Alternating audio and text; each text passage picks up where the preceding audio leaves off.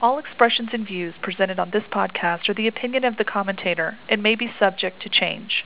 AAM makes no recommendation as to the suitability of any investment and may make a market or have financial interest in any security or sector discussed.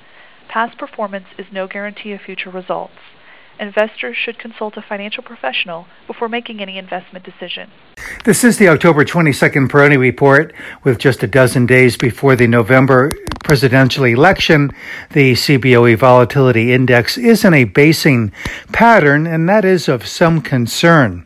I would point out, however, that the significant peaks that have occurred since late March in the so called fear index have been at incrementally lower levels. So the longer term trend continues to be uh, one of abating fear based on that intermediate trend. But still, the short term basing pattern is of some concern and does uh, indicate that we could have some kind of a, a knee jerk uh, reaction as far as a uh, reaction to the um, to the presidential outcome or perhaps the delay of the presidential uh, election outcome. So these things uh, seem to be reflected in the uh, VIX.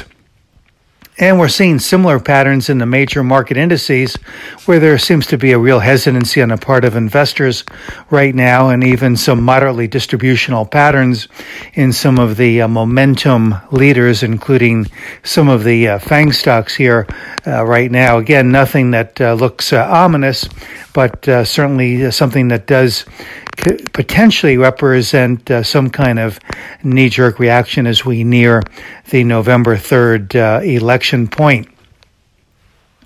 The uh, Dow, for its part, holding above the 28,000 level, but support there is closer to the 27,000 level, and that is a revised, upwardly revised uh, target there of 27,000. So, as the uh, market has been moving higher here since late March, the uh, Dow and other of the major indices have been building technical support at these incrementally higher levels, and the nature of the uh, formation that we see in the Dow and other of the major indices is one that if we did get some kind of a negative knee jerk reaction, I would argue that technically it would likely be relatively uh, short lived in nature. And again, uh, this is just a uh, an assessment of the very uh, near term.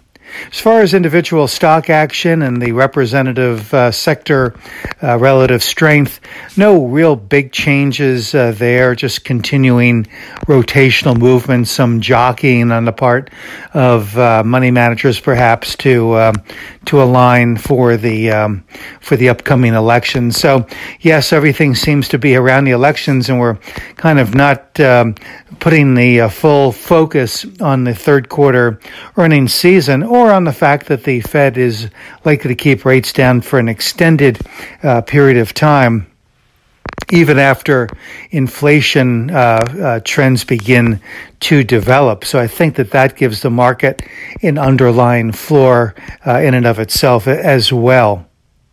Interesting, though, though, as we uh, look at the uh, polls and see that uh, uh, former Vice President Joe Biden continues to have a significant lead, we're not seeing any major uh, changes uh, to the basic trends in in the market. So that I think is interesting, and maybe even telling.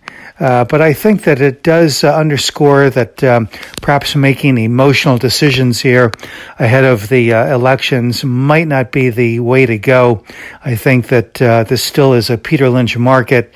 It's uh, time in, not timing the market. This is Gene Peroni at Peroni Portfolio Advisors.